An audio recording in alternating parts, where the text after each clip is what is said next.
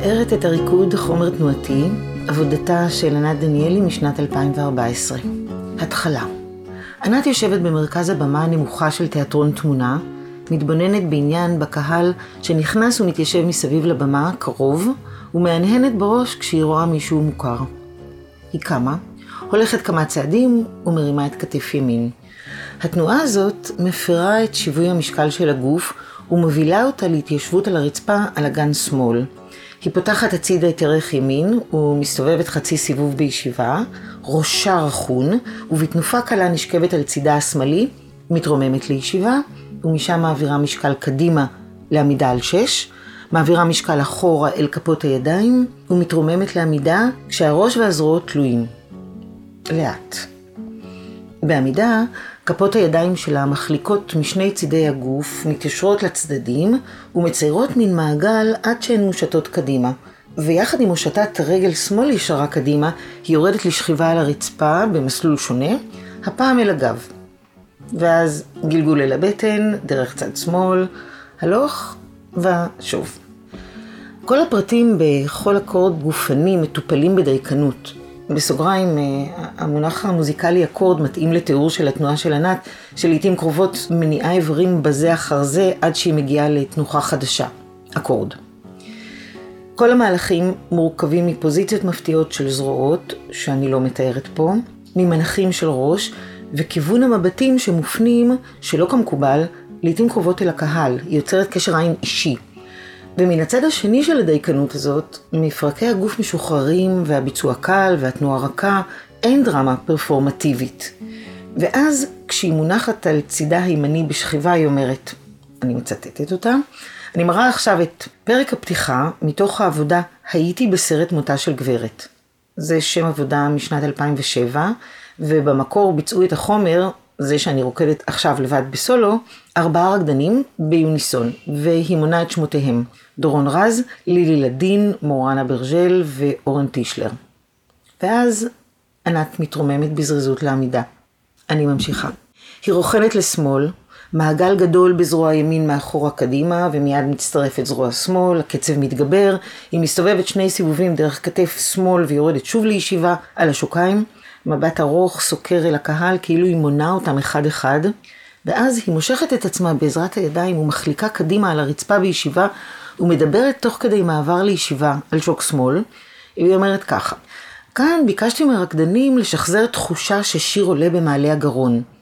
היא מתארת את התהליך של העבודה ההיא, והיא מזמזמת, רוכנת קדימה ומניחה את הראש על הרצפה ומושיטה לאחור באוויר את רגל ימין ותופסת אותה עם יד שמאל במין אקורד גופני מורכב למדי שעובר לאקורד נוסף שבו הלולאה הזאת של היד והרגל מושטת עכשיו קדימה והיא מתרוממת שוב לעמידה. מה שרואים בריקוד הזה הוא חזרה של ענת לעבודות מן העבר, כמו תהליך של העלאה באוב. והטקסט שהיא מדברת הוא חלק מתהליך היזכרות בחומר התנועתי, כי היא לא מפרידה את התנועות מהנסיבות שבהן הן נוצרו, והבלחות של זיכרון מתערבבות זו בזו. אין הפרדה בין הנחיות תנועתיות שניתנו לרקדנים בזמנו, לבין אנקדוטות כביכול שוליות, פרטיות, שהשתמרו בזיכרון. ובכלל, אי אפשר לדעת מה מחיה את מה. האם החומר התנועתי מחיה את הסיפור, או שהסיפור מחיה את התנועה? אני מריצה את העבודה קדימה וממשיכה עוד קצת. ענת הולכת אחורה במהירות במסלול מעגלי, היא הולכת ממש מהר, ולפתע נשכבת על הרצפה על הבטן, מרפק מונח על הרצפה וכף היד תומכת בראש, רגל אחת כפופה אחורה ולמעלה, ואז מתיישבת על השוקיים ומספרת בגילוי לב שהעבודה שאנחנו רואים, שנקראת אה, חומר תנועתי, נוצרה משתי סיבות, וככה היא אומרת.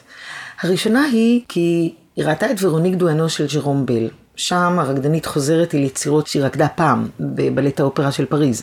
וכמו שענת אומרת, פשוט רציתי גם. הרגשתי את זה בצלעות, שגם אני רוצה. והסיבה השנייה, כך ענת אומרת, זה שהמילה נדיפות, נדיפות של מחול היא מתכוונת, מעוררת בי מרד. כי ריקוד לא מתנדף, החומרים של כל העבודות נשארים בגוף, הגוף ספוג בהם, ורק תיאורטיקנים יכולים לדבר על נדיפות. רקדנים יודעים שהכל נמצא בגוף. זה הפרק החמישי בסדרה קוריאוגרפים מדברים. בפרק הקודם שוחחנו עם יוסי ברג ועודד גרף דיברנו על חומר תנועתי כעוגן ועל הגוף הנוטה לחזור למוכר לצד הרצון ליצור דברים חדשים וגם על הקשר בין הגוף לטקסט, רעיונות וסיפורים. היום אנחנו משוחחות עם ענת דניאלי שאמרה לנו חומר תנועתי זו אהבה גדולה.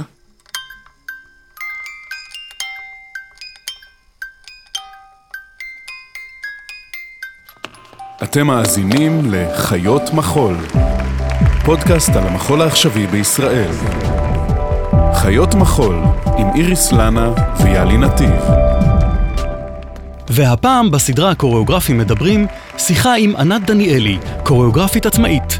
לפרק תגיב בסיומו דוקטור ליאור אביצור, מנהלת אומנותית של להקת מחול בת שבע, חוקרת, עוצרת ודרמטורגית. עוד משתתפים בסדרה איריס ארז, תמיר גינץ, אורי שפיר, יוסי ברג ועודד גרף, עמנואל גת, נועה ורטהיים ורינה ורטהיים קורן, מאי זרחי, יורם כרמי, רותם תש"ח, אמיר קולבן, נועה דר, ענת שמגר, אוהד נהרין. המוזיקה המושמעת בפרק נכתבה ליצירות של ענת דניאלי, נשיקות, בואי נימלט ואוקטובר. היי יאלי. אהלן איריס. בסתיו 2021 יצאנו לפגוש יוצרות ויוצרי מחול, לדבר איתם על פרקטיקות כוריאוגרפיות. פגשנו אותם בסטודיו, בבתים ובזום.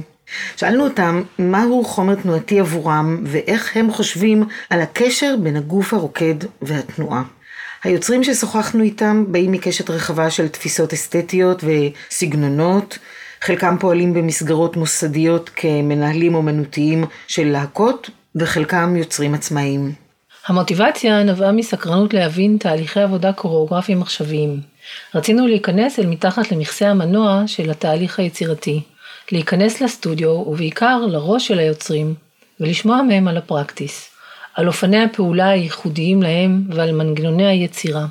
עניין אותנו לדבר על הדבר שכמעט ואינו מדובר, על התחלות ועל ההפקה הראשונית של חומרי העבודה, ועל איך מחשבות ורעיונות מתרגמים לגוף, לתנועה ולפרקטיקות עבודה. מצאנו מודלים שונים באמצעותם מתייחסים יוצרי המחול לחומר תנועתי, ושכל אחד ואחת מהם מדבר על זה קצת אחרת, אבל המשותף להם הוא שכולם מדברים על הגוף כמדיום של המחול, המקור והמשאב של החומר התנועתי, וכולם מדברים על הרקדנים, על גוף הרקדנים, ועל המפגש עם הגופים של הרקדנים, כעל מקום מרכזי בתהליכי ההפקה של חומר תנועתי. מכאן עלו שאלות על מקומם של הרקדנים, האם הם מבצעים, פרשנים, שותפים יוצרים, ואיזה תוקף ומקום יש להם כאנשים, כבני אדם, סובייקטים, בתהליך היצירה הכוריאוגרפי. השאלות האלה מובילות באופן בלתי נמנע למחשבות על יחסי הכוח בין היוצרים לרקדנים ועל ההיררכיות וסמכות בתהליכי העבודה, ומובילות את השיחה לסוגיה נוספת והיא הביצוע. או במילים אחרות, איך פוגש החומר התנועתי את הגופים הפרטיקולריים של הרקדנים המבצעים, ומה המשמעות של המפגש הזה לתהליך הקוריאוגרפי. להיכנס מתחת למכסה המנוע, אמרנו? אנחנו בביתה של ענת דניאלי בתל אביב. היי ענת, תודה שאת מארחת אותנו לשיחה. אנחנו מדברות על חומר תנועתי. כן. ואנחנו רוצות לשאול אותך, אה, מה זה בשבילך? הכי בטוח בהתחלה. Mm, חומר תנועתי, אני חושבת שזה אהבה. אהבה גדולה.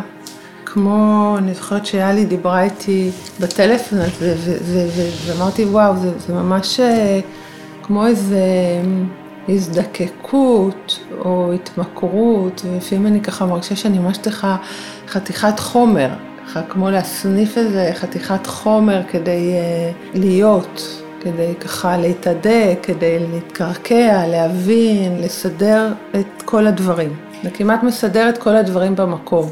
איך מתחיל החיפוש אחרי חומר תנועתי, או הניסוח שלו? יש לפעמים שיש איזו תשוקה לחומר, ואז אני סתם יכולה לעמוד ולעשות לעצמי ניסיונות ועניינים, ובדרך כלל כשזה קשור לעבודה, אז בהקשר של העבודה, אז העבודה יודעת שהיא רוצה לבוא, ואני מכינה לה כלי, זאת אומרת, מכינה את הנושא שלה, את הסביבה שלה, את האזור שלה, במה היא רוצה להתעסק, על מה היא. וכשאני יודעת על מה היא, אז יש לה כבר איזשהו מקום שאליו החומר, או בהקשר שלו, החומר יכול להגיע. אבל אני עוזרת לו, אני לא סתם אומרת, טוב, אני רוצה עכשיו לעשות עבודה על פמיניזם, יאללה, חומר, תופיע. אני נותנת לו, אני מייצרת לו מדרגות, זאת אומרת, אני אומרת, אוקיי, אז אם אנחנו מתעסקים בפמיניזם ומדברות על אולי אה, מין זה שאינו אחד, או מדברות על ג'ודי שיקגו ועל איבר מין נשי שהוא שניים, אז אולי נדבר על, אה, על סימטריה, ואז אולי נחשוב, כי אם אנחנו כמו איבר מין נשי, הגוף שלי כולו הוא אותו איבר, אז אני מדברת על סימטריה בגוף, ואז אני מחלקת לסימטריות שונות. זאת אומרת, שיש סימטריה שעוברת באופן טבעי, כמו שאנחנו רואות במרכז הגוף, אבל מה אם יש סימטריה שהיא מוטית אל המותניים, ואז זאת הסימטריה שלי. זאת אומרת, שההשתקפות של הפלג גוף העליון היא מול הפלג גוף התחתון, לא ימין מול שמאל. ואז אני מייצרת תנועתיות שקשורה לסימטריה אחרת. ואז אני בוחנת סימטריות, וככה אני מזמינה את החומר לבוא, אני נותנת לו אפשרויות לבוא. פרוצדורות. כן. אני רוצה לחזור רגע שנייה אחורה. זאת אומרת שמה שאת מתארת זה תהליך שבו הנושא הוא בא לפני החומר התנועתי? יש, קודם כל מתעורר איזשהו צורך לדבר על איזשהו דבר. זה לא מגיע כי יוצרים צריכים לעשות שלוש עבודות בחמש שנים, זה מגיע כי הנפש הוא המקום שממנו מגיע הצורך הזה. צריך לדבר, צריך לאבד איזשהו דבר, זה צורך ביוגרפי. בשלב מסוים, בפרק מסוים של חיים, מתעורר ויוצא החוצה ומופיע ואין, אי אפשר להתעלם ממנו. צורך לאבד, לבטא ולהביא צורה לדבר מסוים. להביא צורה, להביא לו צורה, אם יש צורך לדבר פמיניזם, או לדבר ריפוי, או לדבר אהבה, או לדבר אה, מיתוס, או לדבר כל נושא אחר, הוא פתאום מופיע בשלב מסוים בחיים, ואז צריך להתחיל להבין איך אפשר לתת לו להתקיים בעולם. ולהכין לו כלים, זה לא... את ממציאה כלים שונים לכל עבודה. לפעמים אני תוהה מה הכלי ומה החומר. לא תמיד זה ברור. אני חושבת שהכלי והחומר זה דרגות של התקרשות של אותו דבר, כמו קרח, מים ועדים. זה רק מצבי צבירה שונים, אז זה לא ברור. אבל נגיד שכן, okay? אוקיי? נגיד שלפעמים כן זה ברור שזה כלי, כלומר לדבר על סימטריה בהקשר פמיניסטי זה כלי. זה דרך בשבילי להביא צורה למחשבה, להביא לה צורה חדשה, ולהביא את הגוף... צורה לאיזו... חומרית. כן, צורה של החומר. כן, צורה שאפשר לראות אותה. אפשר לראות את זה. אפשר לראות את זה ולהבין שיש פה... חומר זה הגוף, חומר זה התנועה? לא, החומר זה התוכנית. תסבירי. זה כמו שהזמן הוא לא השעון, יהודה עמיחי, נכון? השעון מבטא את הזמן. אנחנו לא יכולים לתפוס זמן. אז יש לנו יום ולילה ויש לנו שעון. אה, ובאותו שיר הוא שם כותב שהגופים הם לא אהבה, הם מבטאים את האהבה, אבל הם לא אהבה. זה אותו דבר, הגוף מבטא את החומר, אבל החומר הזה, התוכנית הזאת, הצורות והתנועות האלה הם משהו הרבה יותר גדול, אני לא יודעת מה זה, אין לי מושג. חומר הם מחשבות? נראה שיש לך קצת מושג.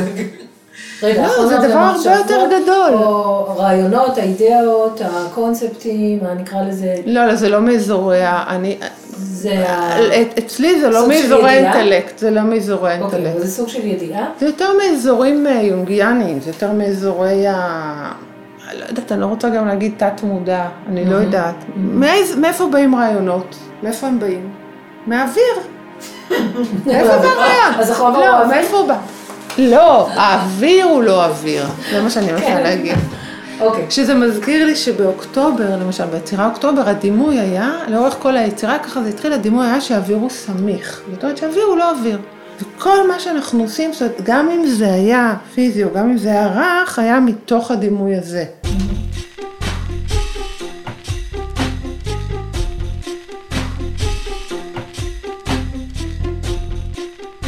אז בואי נחזור לדבר הזה שאנחנו לא יודעים להבדיל בינו לבינו.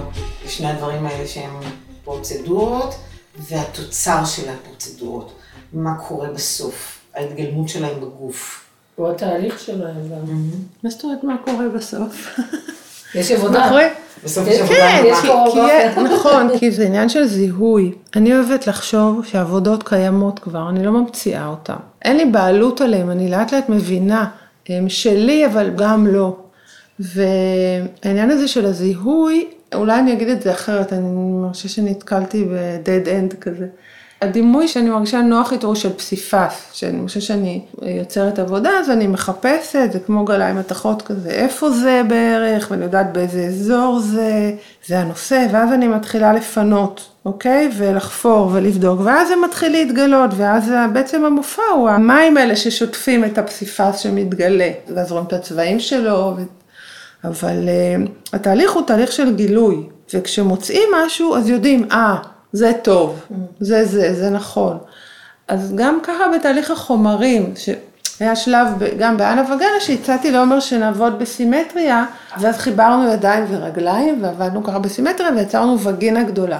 וזה היה ברור שזה שוס, כאילו שנינו היינו מבסוטים, לגמרי היינו מאושרים, אמרנו זה שוס, שעות ככה היינו וגינה וצחקנו ונהנינו והווגינה תטרוף אותך והיו צחוקים ואת ישר מרגישה כשזה נכון ואז את ממשיכה למשוך את המטפחות הקשורות האלה החוצה עוד ועוד ועוד, ויש עוד ועוד ועוד ועוד ועוד ועוד, כי זה נכון.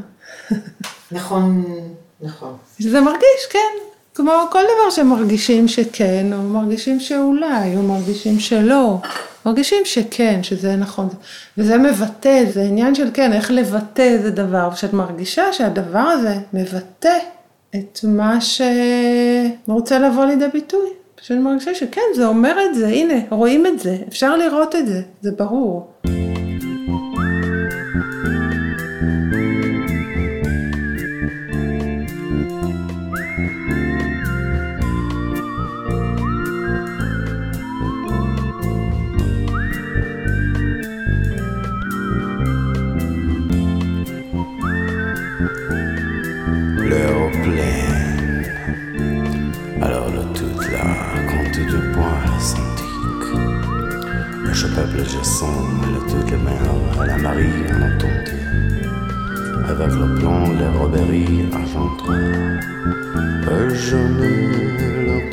הקשר של הגוף המבצע לעולם התנועות והרעיונות ולפסיפס הזה שאת מדברת עליו? כן, אמ, אני יכולה לחלק את זה אולי בעבודה שלי לשני חלקים. חלק אחד שאני קוראת לו הגלגול הראשון, שזה היה כשהייתה להקה ועבדתי עם רקדנים.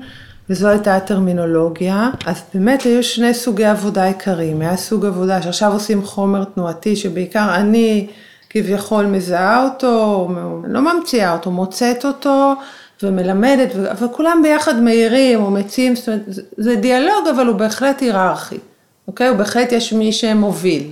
זה לא שמי שמוביל הוא בהכרח יותר גבוה, הוא באותו מישור, אבל הוא מוביל, הוא, הוא... והולכים. וסוג אחר של עבודה זה חומרים שבאים מתוך אימפרוביזציה של מה שאז קראנו הרקדנים, ואז באמת הם באים מתוך הקשר של כל רקדן אל הגוף שלו, הגוף הפיזי שלו, והגוף הרגשי שלו, והגוף הרוחי שלו. זאת אומרת, כל הגופים שלו יוצרים את החומרים שהוא מבטא. ואז יש עבודה משותפת של אה, לישה של החומרים האלה. ולעומת הגלגול השני של העבודה שלי, שזה אחרי החמש שנים הפסקה, הצום שעשיתי, ששם שתי הפרקטיקות האלה התרכבו, אפשר להגיד, בכף, כי אני כבר לא עובדת עם להקה, אלא אני בתוך העבודה, והמעשה הזה כבר הוא לא בשני אופנים, אלא הוא באופן אחד פחות או יותר. עדיין יש חלקים בחזרה שהם יותר עבודת חומר כטקסט של גוף נפרד בחלל, וחומר של גופים נוגעים ומחוברים, אבל זה כבר קצת אחר. ולגבי הגוף, ופה אולי מתחדדת השאלה שלך על הקשר בין החומר לגוף, אומרת, את בעצם מביאה איזה בגד ואת מלבישה אותו על מישהו. יכול להיות, אני, אני חושבת אולי לענות על זה דרך הדוגמה של ה... אפשר להגיד את התשוקה התמוהה שלנו, של יעל ונציה, רותם תש"ח ואני, לחזור לחומר תנועתי, עשינו את זה עכשיו בפסטיבל ריקודי חדר, בדצמבר האחרון. ולמעשה זה פרק, חזרנו לפרק מתוך היצירה אוקטובר, שנוצרה בחלל סמיך ב-1996. אחר כך חזרתי שוב לעבודה הזאת שעשיתי את חומר תנועתי, שזו עבודה שבה חזרתי לחומרים תנועתיים שלי ובעצם אה, טענתי נגד טענת הנדיפות, טענתי שהם לא נדיפים, הם פשוט במצב צבירה אחר, הם קיימים ושום דבר לא מתנדף. שרק תיאורטיקנים יכולים אה, להעלות רעיון כזה הזוי שחומרים תנועתיים הם נדיפים.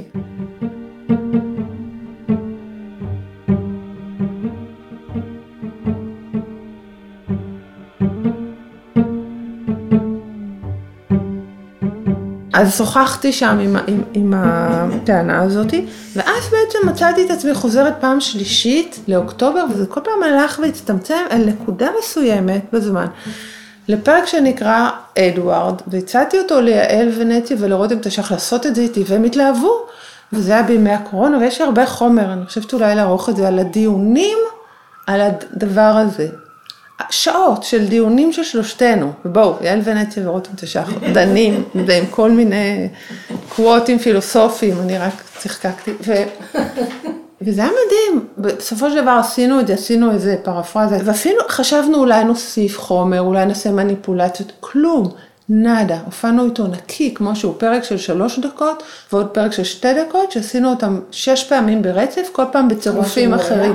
כמו שהוא היה, ועוד חזרו הוויכוחים, מאז אם זה 3, 2, 3 או 3, 2, 3, ואם זה פה או פה, ואז, ו, ונפל לי האסימון, רק, ועשינו את זה, והייתה חוויה אדירה, ממש לנו, היו כמה צופים שהגיעו, אבל כאילו לנו זה היה אדיר, והבנתי, אחר כך כשראיתי קצת וידאוים של ריקודים מקודשים וקצת קראתי, הבנתי מה זה נותן לנו, והבנתי את החירות שהחומר מאפשר לגופים שונים להתלכד בתוכו, מכיוון שאת שוכחת את הסיפור שלך. ואז כל העניין הזה, ה-overrated individualism, נרפא, זאת אומרת, יש איזו הרפייה ממנו, ואת לרגע בעצמי שלך, בעצמות ובגוף ובסיפור אחר. את בחומר, ואז גם אני חושבת, גם כשראיתי, הבנתי גם שבאמת בחומר התנועתי, ביוניסון ההיפר מדויק, כל אחד גם אה, יוצא ורואים אותו. כי כולנו על אותו רקע, אנחנו באותו רקע, אז, אז דווקא שם, הפוך על הפוך, האינדיבידואליות באה לידי ביטוי בצורה מאוד מאוד צלולה. כי אז אפשר לראות שלכל אחד יש גוף אחר פה. פה, רגע, בזום אין, לא בזום אאוט. לא בתופים ומצילות, שכל אחד על רקע בצבע אחר, לכולם באותו רקע, יש איזה כמו מסדר זיהוי. זה ממש מסדר זיהוי. הקווים האלה מאחורה, ואז אפשר ממש לזהות את הנפשות הפועלות. אז זה לגבי החומר. כן, היה לי גם, הייתה לי גם פעם שאלה שהחלטתי להפסיק עם הלהקה. אז אמרתי להם, עזבו אותי, אני לא רוצה להגיד לכם מה לעשות יותר. פשוט עזבו אותי, תעשו מה שאתם רוצים, אני לא רוצה לתת לכם חומר. כשחזרנו פעם שנייה לחומר, ועשיתי את זה בהתחלה לבד, והיה לי נורא קשה, וביקשתי מאל ונציה לבוא לעזור לי וגם להיכנס לעבודה. כי לא רציתי להיות שם לבד, זה גם עבודה שאני מדברת עם המתים שלי. אני משווה אותם, לא יודעת, אוקיי. אם החומר הוא לא נדיף, אלא הוא חומר בצפיפות אחרת, אז אולי גם המתים שלי לא מתו, והם פה בצפיפות אחרת. ואז עשיתי איזה משוואה מרובעת כזאת, והוכחתי שהם פה. ו... ואז אמרתי לאלי, וואי, איך את מסכימה לעשות את החומרים שאני נותנת, שאני אומרת? ואז היא אמרה, מה זאת אומרת? אני רוצה שתתנה לי חומר, אני רוצה את החומר. פתאום הבנתי שזה לא היה פשע כזה נורא, כי הרי בשלב מסוים חשתי, נחשדתי בפשיזם, כי היה דיבור כזה שהיוניסונו הוא פשיסטי, נכון? הוא, ופתאום גם השתחררתי מהאשמה הזאת, כי באמת הרגשתי ממש שאני נושאת איזה אשמה, ששנים הייתה לי להקה ואמרתי להם מה לעשות. כן, אז פתאום הגיע הצד הנוסף, וגם פתאום הבנתי את היחסיות של הדברים, שאי אפשר להגיד שדבר הוא כך או דבר הוא כך. אולי יש אלמנטים פשיסטיים, זה בעיקר, זה לא היוניסון שהוא פשיסטי, אם יש שם איזשהו פשיזם, זה מה את חשה שאת רואה את זה, או מה את חשה שאת עושה את זה. לא הכלי הוא, לא הכלי. כי דווקא גם הכלי הזה הוא יכול להיות הדבר הכי מערסל והכי רך והכי מחבק לאנשים אחרים. אם אני מסתכלת על ריקוד של נועה אשכול, זה נראה לי כמו... לא יודעת, ענן. אני לא אומרת, אני חושבת שאנשים שהם הם בענן או בגן עדן. לבצע טקסט כזה, זה מרגיש לי חוויית גן עדן.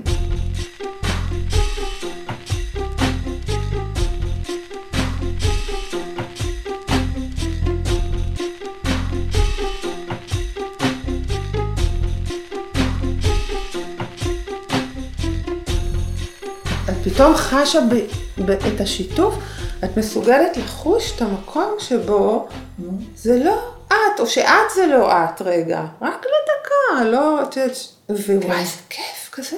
אבל תלוי איזה יוניסון יהיה לי, כי היוניסון של המחול המודרני לא עושה את זה, הוא עושה את ההפך. אותו יוניסון יכול לקחת אותך לקצה הזה, ואותו יוניסון יכול לקחת אותך לקצה הזה. נדבר על זה. אבל השאלה מהו החומר.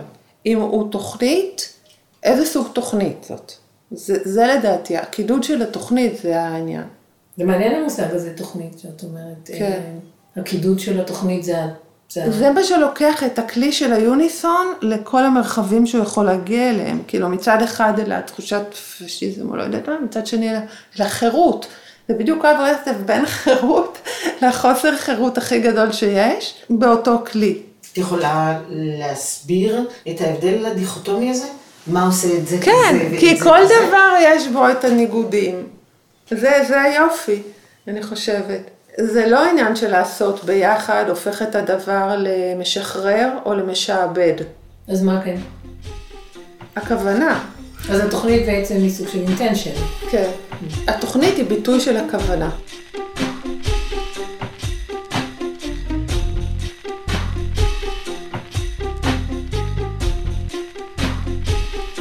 כדי ללכוד את העבודות שלך, במלוא המשמעויות של זה, לא רק גופניות, אלא להבין מה עושים.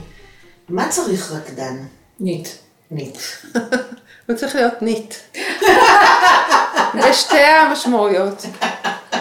גם אני חושבת, אה, היום אני חושבת אה, אנרגיה נשית אולי, יכול להיות גבר אבל שמחובר לצדדים שיש בהם ערכים נשיים, וגם ניקיון של מה? אה, של הבאה, ואני חושבת גוף אה, שהוא לא אחוז, זה ניקיון, שהגוף לא אחוז בקונספציות, אולי אפשר להגיד.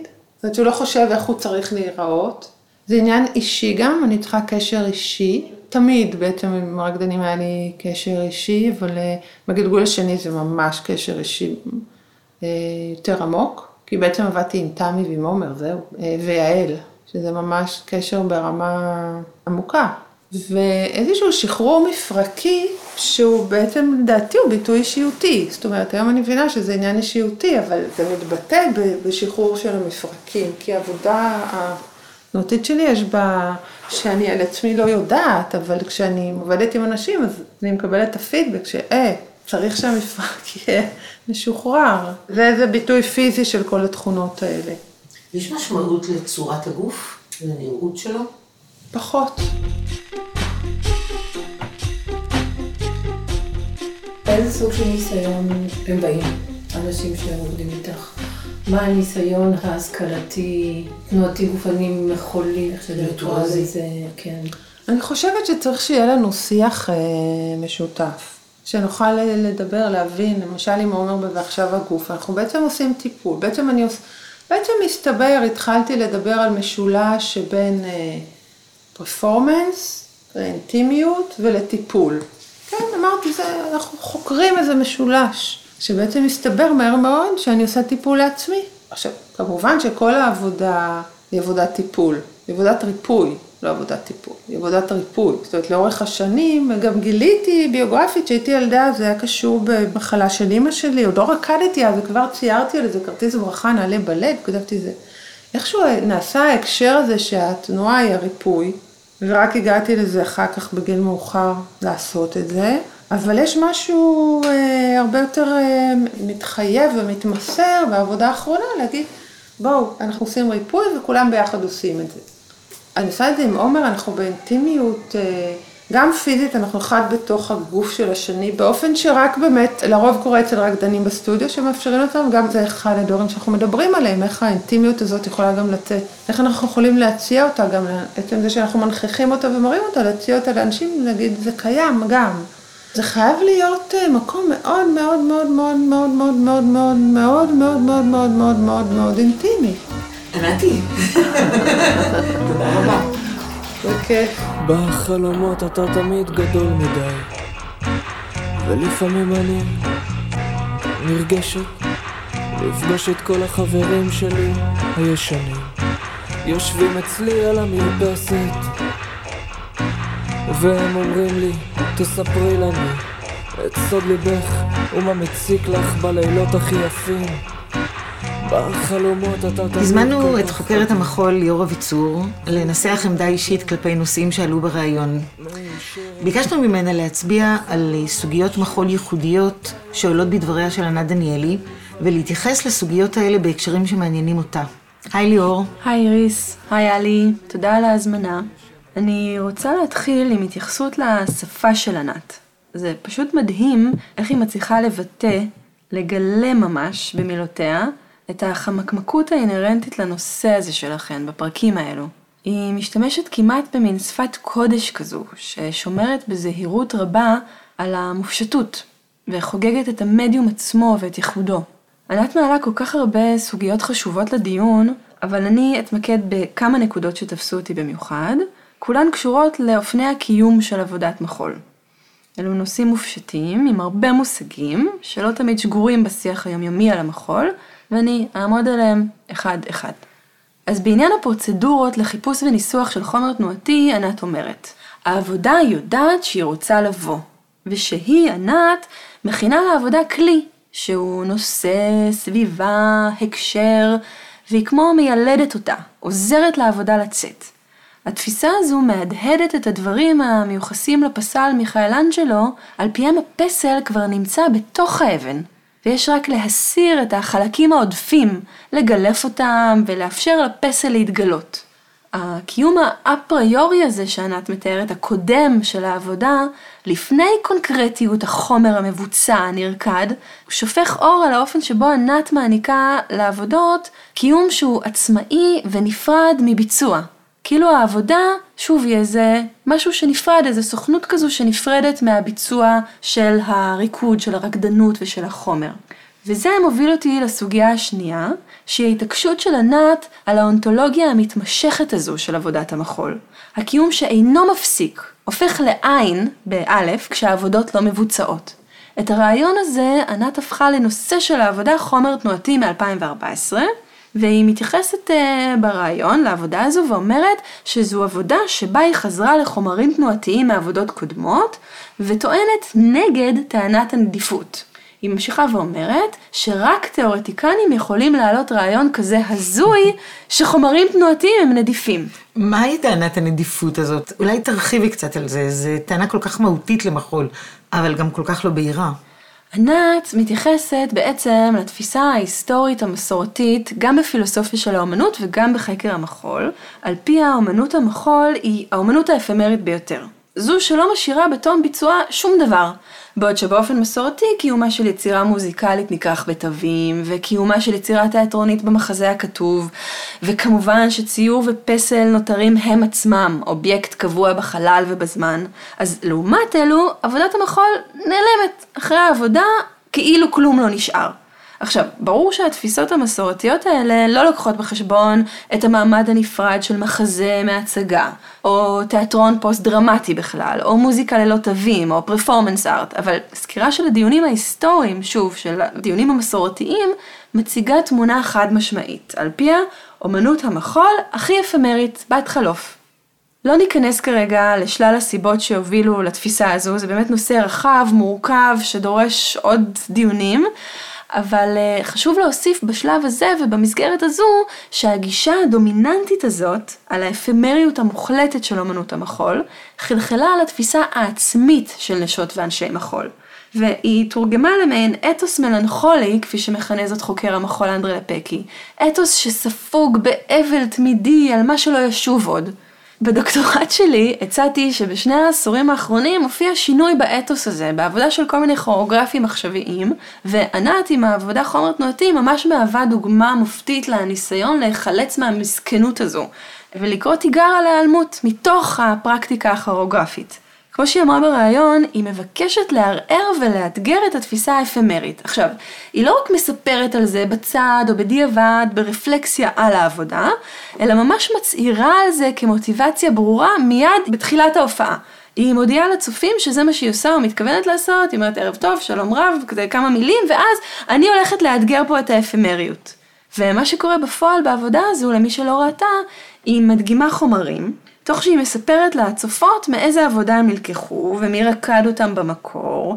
היא גם מפגינה בגופה צילומי סטילס ישנים, מקריאה ביקורות, היא עושה כל מיני דברים שמובילים למעין משחק עם זמנים. בעצם אפשר לקרוא לזה מין עמעום של ההבדל הטמפורלי בין אירוע לבין אובייקט, אוקיי? היא הופכת טקסטים ותמונות לאירוע, ואת החומרים הגופניים היא כמו מייצבת לכדי אובייקט. היא מלבישה את התנועות מחדש על גופה, כאילו הוציאה אותה מאיזה בוידם של תנועות. בסוף העבודה היא עושה אקט דרמטי. היא אומרת לצופים ולצופות, זהו, סיימתי להיום, אבל אני מבקשת שלא תמחאו לי כפיים. ואז היא מחלקת כרטיסיות קרטון כאלו ועטים, ומבקשת, תכתבו לי את מה שהתכוונתם למחוא. עכשיו, פה קורים כמה דברים. קודם כל, היא שוב משחקת בטשטוש או בפלואידיות הזו שבין אובייקט לאירוע. כי מחיאות הכפיים הופכות לטקסט כתוב בדיו על כרטיסייה שנשמרת פיזית במגירה בבית של ענת דניאלי. היא ממש הראתה לי את הבוקסה הזאת שהיא שומרת בה את הכרטיסיות, הן קיימות. אבל בנוסף, היא מבטלת את הריטואל הקונבנציונלי שמפריד בין ההופעה לחיים, בוא נאמר, שסוגר, שמסיים, שמציין, זהו, נגמר. מחיאות כפיים, עוברים הלאה. מה בדבר הסוגיה השלישית שהצבת בתחילת דברייך, על היחסים המורכבים בין הרקדנית והרקדן לחומר הנרקד? אני אעשה רגע קאט כדי לדבר על זה, אבל זה לכאורה קאט, כי כמובן הסוגיה הזו קשורה גם לאונתולוגיה של המחול, והיא גם באה לידי ביטוי באופן מופתי בעבודה חומר תנועתי. אה, יש את המשפט הידוע, How can you tell the dancer from the dance? זו שאלה ששואל המשורר יץ בשירו המצוטט תדיר שנקרא בקרב ילדי בית ספר. אני מניחה שחלק מהמגיבים לסדרה הזו של הפודקאסט ציטטו אותו כי הוא הפך את הדימוי של הרקדנית הרוקדת, כן, של הצימוד רקדנית וריקוד, לאמבלמה של אחדות בלתי ניתנת להתרה.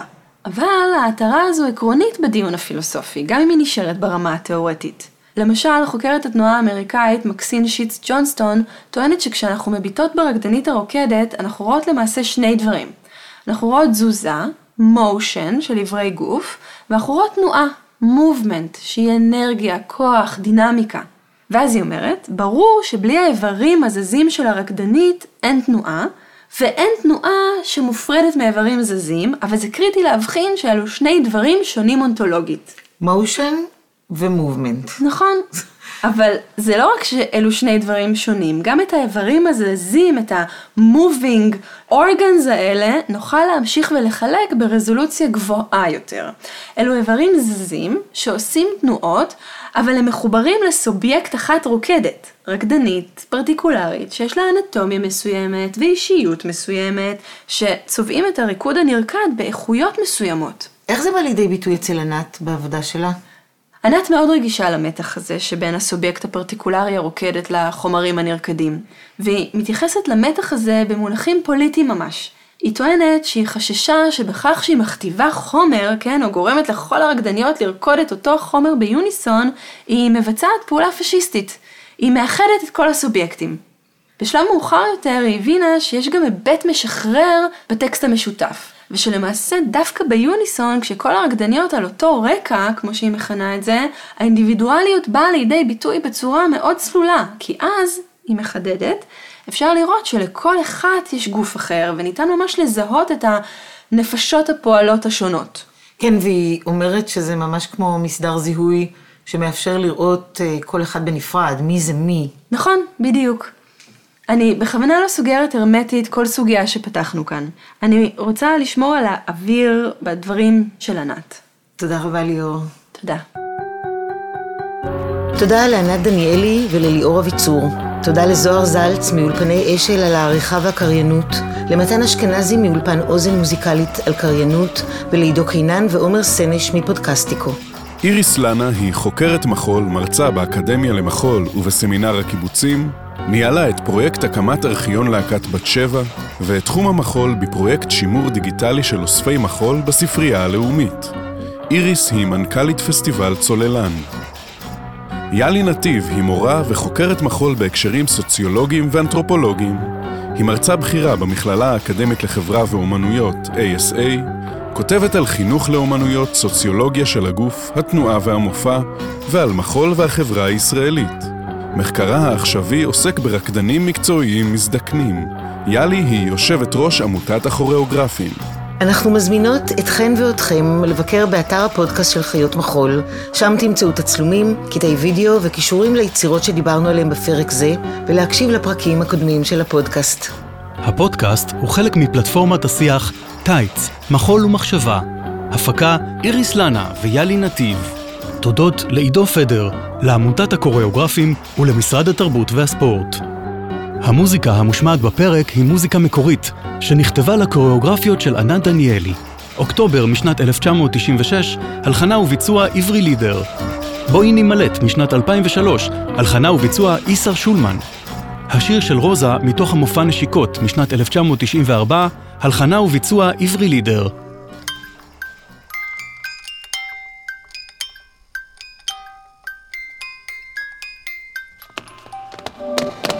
האזנתם לחיות מחול עם איריס לנה ויאלי נתיב.